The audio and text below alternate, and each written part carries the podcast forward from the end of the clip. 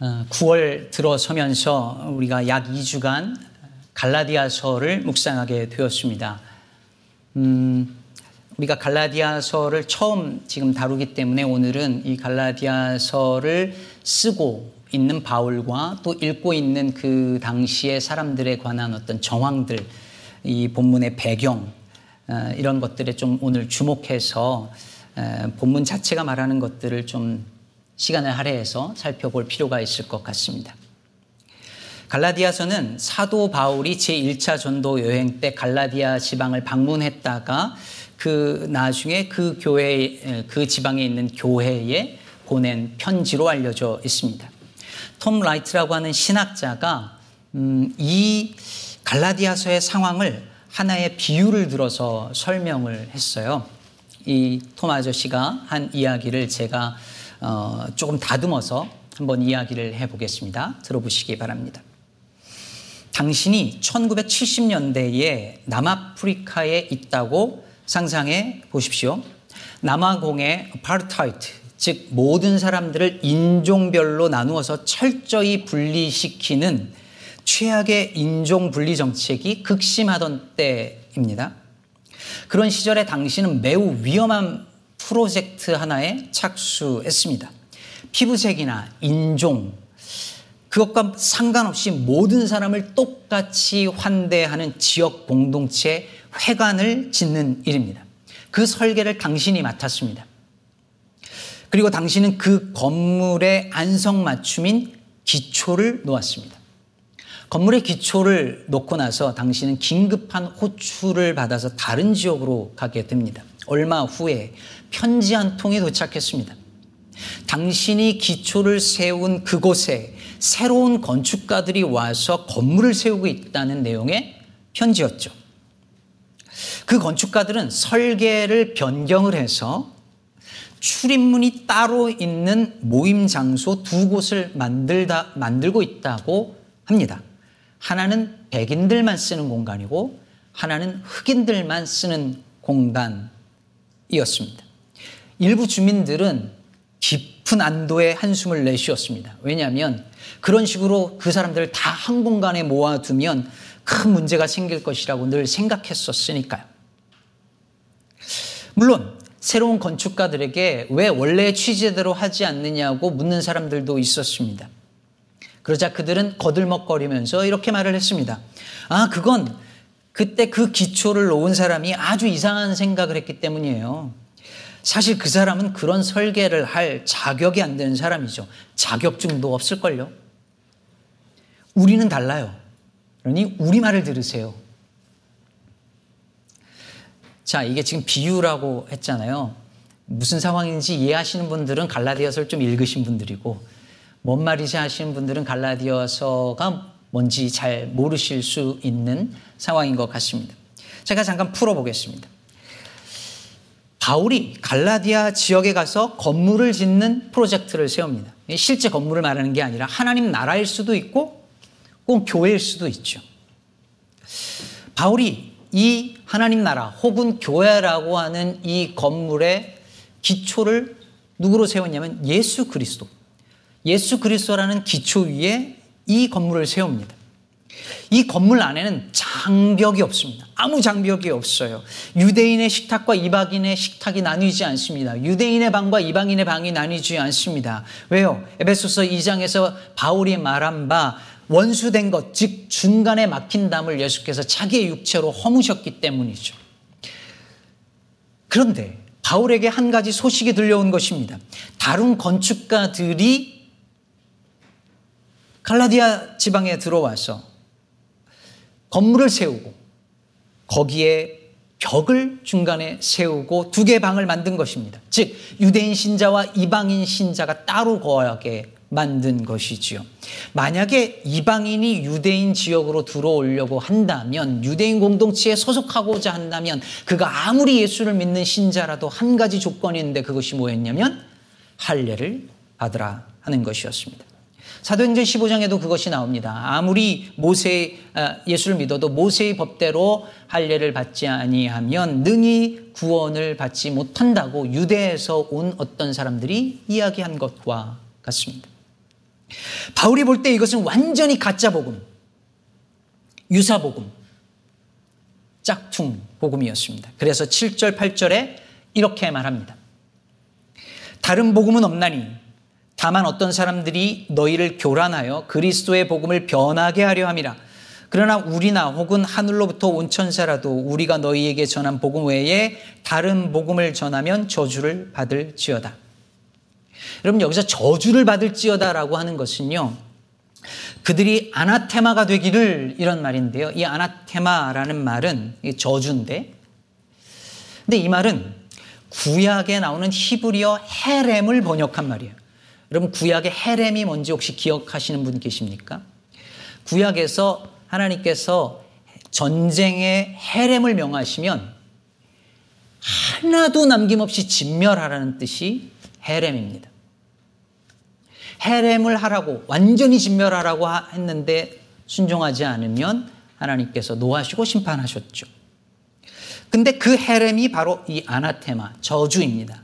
무시무시하죠. 다른 복음을 전하는 이들은 헤렘이 될지어다라고 지금 바울이 말하고 있는 거예요. 여러분 바울이 왜 이렇게까지 이토록 다른 복음 전하는 이들에 대해서 이렇게 강력한 어조로 경계하고 저주까지 하고 있는 것일까요? 그들이 전하는 가짜 복음이 예수 그리스도께서 십자가상에서 하신 그 모든 일을 부정하기 때문입니다. 예수님은 이미 이 본문 4절에서 말한 바 십자가에서 죽으심으로 말미암아 우리의 죄를 사하시고 우리를 이 악한 세대에서 건지사 하나님의 나라 백성이 되게 하셨잖아요. 그런데 그것으로 충분하지 않다는 겁니다. 예수님으로 충분하지 않고 십자가로 충분하지 않고 그분의 은혜로 충분하지 않고 그것만으로는 충분하지 않고 할례를 받아야 한다라고 말하고 있습니다. 즉 우리처럼 되어야 한다. 우리처럼 유대인처럼 되어야 한다라고 말하고 있습니다. 그런데 바울은 단호합니다. 이런 복음은 없습니다. 이것은 또 다른 복음, 즉 another gospel이 아니라 완전히 다른 복음, 즉 a different gospel입니다. 한국말은 좀 헷갈리는데요. 영어로는 아, 이렇게 표현하고 있습니다. You are turning to a different gospel, not that there is another gospel. 즉 무슨 말이냐면 할례도 받고 이렇게 해야 된다는 건 another gospel이 아니라는 거예요.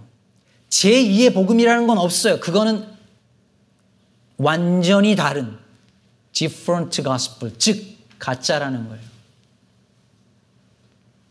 유사 복음이지만 완전히 거짓 복음이라는 것이죠. 십자가를 통해서 드러난 하나님의 은혜로 충분하지 않다라고 말하는 것은 제2의 복음, another 복음이 아니라 완전히 틀린 복음이라고 하는 것입니다. 복음은 제2의 복음이라는 것 없습니다. 복음은 하나뿐입니다. 이것이 바울의 논지예요. 그래서 바울이 10절에서 이렇게 말합니다. 이제 본론으로 좀 들어가는데요. 10절에 보면 이제 내가 사람들에게 좋게 하랴 하나님께 좋게 하랴 사람들에게 기쁨을 구하랴 내가 지금까지 사람들의 기쁨을 구하였다면 그리스도의 종이 아니니라. 그럼 다시 말해서 하나님이 아니라 사람의 눈치를 보는 복음을 전했다면 사람을 즐겁게 하는 복음을 전했다면 여러분 이 앞에 서 있는 손태하 목사가 사람을 기쁘게 하는 복음을 전했더라면 하나님이 아니라 그리스도의 종이 아니다 이렇게 말을 하고 있는 것이죠. 그런데 여러분 자 이제 여러분이 가지고 있는 선입견과 그동안의 지식을 잠깐 다 내려놓고 한번 머릿속으로 상상을 해보겠습니다. 자, 어떤 복음은 사람들이 듣기에 편하고 좋은 복음이고 어떤 복음은 불편하고 오히려 하나님께 좋은 복음이에요. 그런데 그럼 둘 중에 어느 건지 한번 생각해 보세요. 바울은 은혜로 충분하다는 거예요. 은혜로 충분하다. 그리스도의 은혜로 충분하다라고 말을 하고 있어요. 그런데 어떤 이들은 은혜로 충분하지 않고 할례도 받아야 되고 절기도 지켜야 되는데요. 여러분 어느 게 더 편하고 이지하게 들리시나요? 어느 게 더 편해요? 어느 게 더 매력적이에요? 여러분, 우리에겐 바울의 복음이 훨씬 편하잖아요. 은혜면 충분하다니까. 뭐, 할례 안 받아도 되고, 절기 안 지켜도 되고, 충분하다니까 이게 더 편하잖아요. 예수 믿는 것만으로 안 되고 할례도 받아야 되고 절기도 지켜야 된다는 건 부담스럽잖아요, 우리는. 그런데 여러분, 이 당시 갈라디아 교회 성도들에겐 아니었습니다. 정반대였습니다. 할례 받아야 된다라고 하는 그 다른 복음이 훨씬 쉽고 훨씬 편하고 훨씬 매력적으로 들렸습니다. 왜 그랬을까요? 갈라디아서 6장 12절에서 바울은 이렇게 말합니다. 세 번역으로 읽으면 육체의 겉모양을 꾸미기를 좋아하는 사람은 여러분에게 할례를 받으라고 강요합니다. 그것은 그들이 그리스도의 십자가 때문에 받는 박해를 면하고자 하는 것입니다. 그러니까 할례 받지 않고 오직 그리스도의 십자가로 충분하다고 하는 이들은 박해를 받았습니다. 반면에 할례는 그들이 공동체에 안전하게 거할 수 있는 하나의 징표였고 박해를 받지 않기 위한 하나의 증거물이었습니다. 그렇다면 그 당시 상황에 지금 누가 사람들의 입맛에 맞는 복음을 전하고 있는 것입니까? 그리스도의 은혜로 충분하다고 하는 바울은 불편한 복음을 지금 말하고 있는 것이고 할례 받아야 한다고 주장하는 그들이 은혜로는 충분하지 않고 그리스도의 은혜를 믿는 믿음으로 충분하지 않고 할례도 받아야 하고 의례도 지켜야 한다라고 하는 그들이 사람들의 기쁨을 구하는 가짜 복음을 증거하고 있었던 것이죠. 근데 여러분 가만히 생각해 보면 이건 꼭 갈라디아 교인들만의 문제가 아닙니다. 우리에게도 여러분 깊이 생각해 보면 은혜의 복음이 훨씬 어렵습니다. 여러분, 은혜로 의롭게 된다는 말은요, 내 의를 드러낼 수 없다는 뜻이에요. 그렇죠? 근데 할례 복음은 다르죠. 내 의와 공로를 주장할 수 있고 드러낼 수 있고 보여줄 수 있고 인정받을 수 있어요. 그래서 여러분 주일 예배 잘 드리고 헌금 잘하고 봉사 잘하고 직분 받고 이런 외적인 행위를 통해서 내가 인정받을 수 있어요. 그럼 많은 교인들은 특히 이민교회 성도들은 끊임없이 인정받고 싶어 합니다. 끊임없이 교회와 목사와 성도들로부터 인정받고 싶어 하는 욕구가 이민교회 성도들은 굉장히 많아요. 자신이 옳다는 것, 자신이 잘하고 있다는 것, 그걸 인정해 주는 교회와 목사를 찾습니다. 여러분, 그, 목사인 제가 우리 교회 교인들 전화만 받을 것 같죠? 제가 목회 이제 한 12년, 3년 차, 13년 차인데, 주중에 다른 교회 교인이 전화하는 경우가 많아요. 하소연을 합니다. 어떤 분들은 새벽 1시에 전화해서 2시까지 하시는 분도 있었어요. 근데 어려운 얘기를 하면 들어드려야죠. 대부분 이야기를 종합해 보면 내가 맞다는 거를 증명하고 인정받고 싶은 거예요. 근데 왜 남의 교회 목사한테 전화했을까요? 그 교회 목사님은 안 해주거든. 그러니까 다른 교회 목사에게라도 인정받고 내가 옳다는 것을 증명하고 싶은 거예요. 여러분, 우리 그런 나를 그렇게 외적인 나의 나의 옳음을 인정해 줄 누군가를 찾아요. 마치 할례처럼 겉으로 드러나 보이는 내 직분, 내 지식, 내 능력, 내가 옳다는 내 신념들, 내 봉사를 인정해 주는 그런 교회를 찾지, 좋아하지. 그런 외적인 요소는 예수 그리스도 안에서 아무것도 아닙니다라고 말하는 교회는 매력이 없어 보입니다. 그래서 여러분, 목사는 끊임없이 그런 분들을 기쁘시게 해주고 싶은 유혹을 받습니다. 그러면서 어떻게 되냐면 그리스도의 은혜의 복음을 자기의 의를 드러내고 싶은 욕망을 충족시켜 주는 거짓 복음으로 조금씩 둔갑시키려는 경향을 나도 모르게 갖게 됩니다. 이게 바로 갈라디아 지역의 거짓 교사들이 한 그 일이었습니다. 사람들의 마음을 기쁘게 하는 그래서 오직 은혜의 복음을 둔갑시켜서 거짓 복음으로 만드는 그 일을 한 것이지요. 그것이 그 사람들의 의의를 드러낼 수 있는 그들의 욕망을 드러낼 수 있는 그 사람들의 공로를 인정해 줄 수 있는 방식으로 작동하니까요. 이걸 보면서 바울이 10절에서 이렇게 말하는 것입니다. 여러분 10절 다시 앞에 부분을 보면 이제 내가 사람들에게 좋게 하랴 하나님께 좋게 하랴 여러분 여기서 좋게 하랴라는 이 단어는 설득하다라는 뜻이에요. 그래서 이 문제는 이 문장은 내가 사람들을 설득할까 하나님을 설득할까 이런 뜻입니다. 그래서 영어 성경 KJV 버전에서도 그렇게 번역을 했어요. For do I now persuade man or God? 여러분, 누가 설득되어야 합니까? 사람들입니까? 하나님입니까? 누가 바뀌어야 합니까? 나입니까? 하나님입니까? 내가 바뀌어야 하는데 우리는 자꾸 하나님을 바꾸려 합니다. 하나님, 저 이 말씀대로 못 살아요. 그럼 하나님 이해하세요. 하나님 오늘 설교 들었는데 어떻게 저렇게 살아요? 하나님이 그냥 이해하셔야지. 사람들을 설득해서 복음을 믿도록 해야 되는데 하나님을 설득해서 복음을 바꾸려고 해요. 하나님 이렇게 하면 사람들 복음 안 믿어요. 복음의 기준을 좀 낮춰주시든지, 각색을 해주시든지. 그러나 사랑하는 여러분, 예수를 믿는다는 것은 내가 복음을 설득하는 것이 아니라 복음에 의하여 내가 설득당하는 것입니다.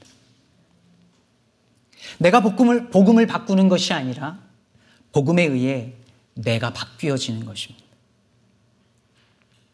언젠가 한번 나눈 이야기지만 스탠리 하워시와 윌리엄 윌리 모니슨 하나님의 나그네 된 백성에 보면 한 흑인 교회를 아, 그 친구 목사의 초청을 받아서 방문한 백인 목사에 관한 이야기가 나옵니다. 설교를 맡아서 갔는데 아무리 기다려도 설교 시간이 안 돌아오고 계속 찬양하고 기도하고 펄쩍펄쩍 뛰고 시간이 흘러가는 거예요. 여러분 흑인 교회 African American church 가서 예배 드려 본 적이 있으십니까? 예, 전통적인 교회 가면요 예배 시간이 어마어마하게 깁니다. 언제 끝나는지 알 수가 없어요. 제가 목회자로 구성된 남성 중창단을 한 적이 있었는데요. 여기 목사님들만 계신 그 컨퍼런스에서 예수 찬양 메들리를 하는데 구주의 십자 이러는데 갑자기 탁 일어나더니 춤을 추시더니 앞으로 막 뛰어나오는 거예요. 그렇게 그냥 온 예배 시간이 2시간, 3시간이 가요. 그러니 이 백인 목사님이 예배 1시간이면 딱 끝나는 이 목사님이 얼마나 놀랬겠습니까? 그래서 예배 끝나고 그 친구 목사님에게 왜 흑인 교회는 이렇게 예배 시간이 기냐고 물었답니다.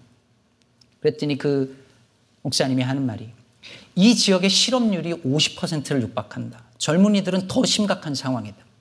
이게 무슨 말이냐면 우리 교인들은 한 주 동안 살아가면서 매일 보고 듣는 것이 무엇이냐면 너는 실패자다. 너는 아무 가치도 없다. 너는 아무 존재도 아니다. 이런 말뿐이라는 것이죠. 그래서 일주일에 한 번 그들이 교회로 모여들 때에 목사와 교회가 하는 일은 기도와 찬송과 그리고 말씀을 통해 여러분이 들은 그 말들은 다 거짓이다. 여러분은 존귀한 사람들. 하나님이 여러분을 사랑하시며 여러분을 선택하셨고 여러분은 누구와도 바꿀 수 없는 존귀한 사람들입니다. 라고 말해 준다.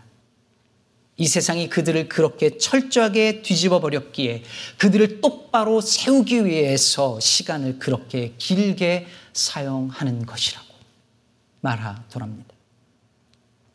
사랑하는 여러분, 이것이 교회 안에서, 이 땅의 교회 안에서, 그리고 우리 기쁨의 교회 안에서 언제나 일어나야 할 일인 줄로 저는 그렇게 믿습니다.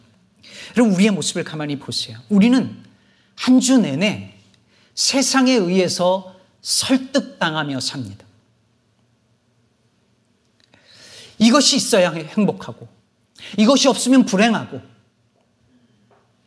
돈이 나를 지켜준다고 말하고 이렇게 하지 못하면 성공하지 못한 것이고 이렇게 해야만 성공한 인생이라고 말하는 그 세상의 논리에 매일 매일 우리는 설득당합니다. 이민 생활하면서 이 정도는 해야지 성공한 것이고 그렇게 못하면 부끄러운 일이라고 하는 그 논리에 매일 설득당하면서 이민 생활하고 있습니다.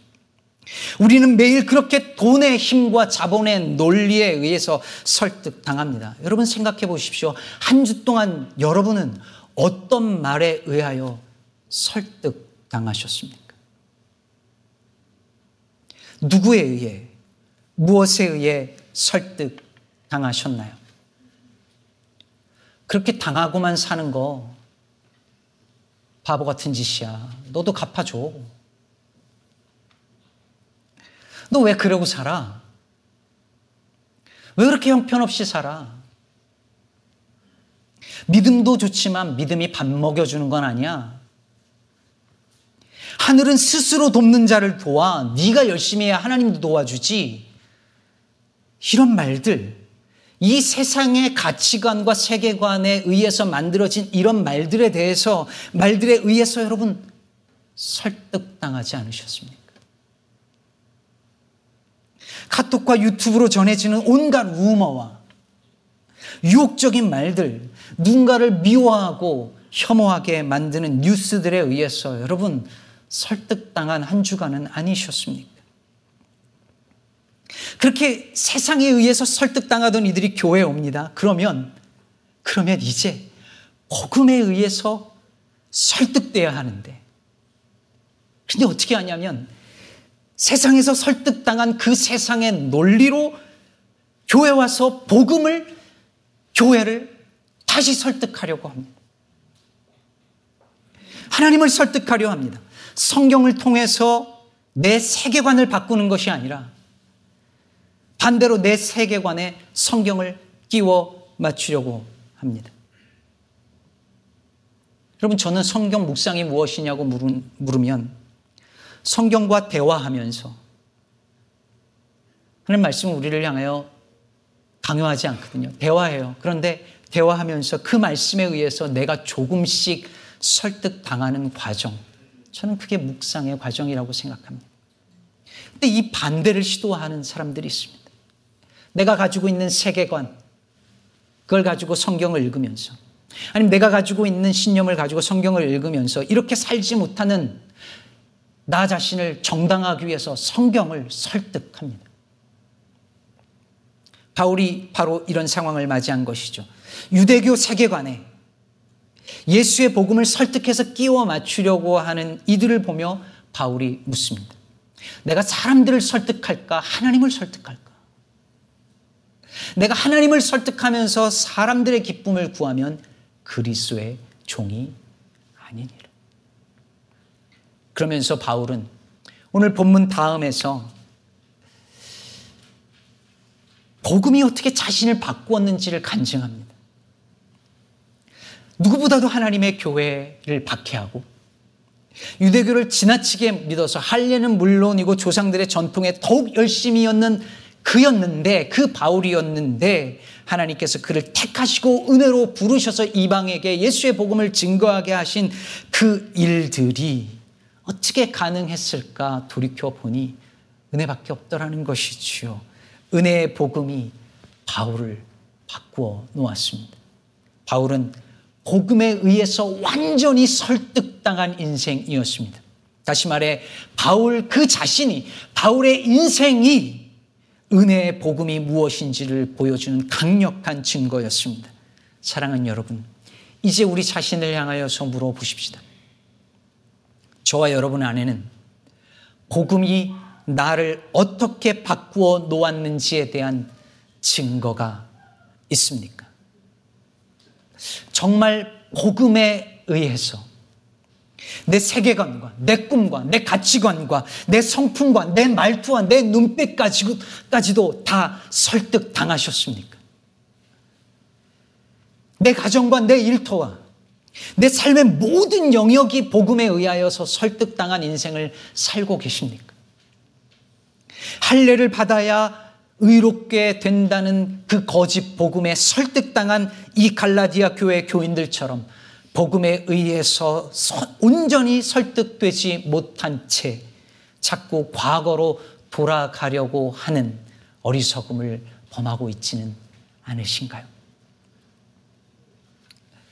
지난 주일 제가 소개했던 우산 청년을 기억하시죠? 그 청년이 그 할아버지가 젊은이 세상은 원래 그런 거라네 라고 말할 때 그 말에 설득당할 수 있었습니다. 그렇잖아요. 아마 거기 옆에 있었던 사람들은 그 말에 설득될 수도 있었을 것입니다. 어, 그래, 맞아. 세상 원래 그런 거지 뭐. 먼저 왔어도 밀려나고, 내 이익을 위해서 누구 밀려, 밀어낼 수도 있는 거지 뭐. 이 말에 설득당할 수도 있는 거잖아요. 우리 그렇게 살잖아요. 세상 뭐 다 그런 거지라는 말에 설득당하며 살잖아요, 우리. 심지어 누군가에게 그렇게 말하면서 그런 말로 누군가를 심지어 내 자녀를 그런 말로 설득하잖아요. 세상 그런 거라고. 그런데 이 청년은 그렇지 않았던 것이죠. 세상은 그런 게 아니고 그래서는 안 된다고 믿었습니다. 제가 설교를 하고 나서 이번 주에 다시 말씀 묵상하면서 그 생각이 들었어요. 지난주에 이 이야기를 들으시면서 여러분, 세상은 그런 게 아닙니다. 라고 한 이 청년의 말이 여러분들의 마음에도 와 닿으신 것 같아요. 근데 여러분 이런 생각이 들더라고요. 이 청년이 빗속으로 사라졌다가 돌아왔는데 원래 이야기 속에서는 우산을 들고 왔잖아요. 근데 돌아왔는데 그냥 왔어. 그리고 어르신 세상 그런 거 아니에요 라고 말하고 그냥 갔다고 생각해 보세요. 말만 한 거예요. 그, 그 상황을 상상해 보세요. 그럼 뭐예요? 그냥 화나가지고 한 말이죠, 그냥. 근데 왜 이 이야기가 설득력이 있을까요? 세상은 그런 게 아닙니다라는 말을 이 청년은 자기가 자기 돈을 들여서 우산을 사서 그 빗속에서 다시 돌려주는 행동을 통하여서 증명한 거죠. 세상은 그런 게 아니다라고 하는 그 믿음에 의하여 설득당한 청년은 그것을 자신들의, 자신의 행동을 통하여 증명해 냈습니다. 아마도 그 처마 밑에 있었던 다섯 명은 이 청년의 말과 행동에 의하여 설득되었을 것입니다. 세상이 정말 그런 것만은 아니었구나. 사랑하는 여러분, 사도 바울은 복음에 의해 설득당한 삶이 무엇인지를 그의 말과 행동을 통해서 증명하며 살았습니다. 자신이 오직 예수 그리스도의 은혜로 부르심을 받았다는 사실을 알기 때문에 어떤 자기 공로도 내세우지 않고 오직 예수 그리스도의 이름만 높여지기를 바랬습니다. 우리는 어떨까요? 예수께서 그분의 은혜를 은혜로 나를 구원하시고 하나님 나라 백성 삼으셨다는 이 복음에 의해 내 머리는 설득을 당했으나 아직 내 가슴은 설득당하지 못한 건 아닐까요? 아직 내 손과 발은 설득당하지 못한 것 아닐까요? 사랑하는 여러분, 예수의 은혜의 복음에 의해서 저와 여러분의 전 인격이 설득당하게 되기를 간절히 축복합니다. 그래서 저와 여러분의 성품과 인격과 언어의 모습이 그리고 살아가는 삶의 하나하나의 모습이 그리고 우리의 일상이 그리고 일생이 복음에 의해 설득된 삶이 무엇인지를 보여주는 증거로 살아가는 삶이 되기를 우리 주 예수 그리스도의 이름으로 축복합니다.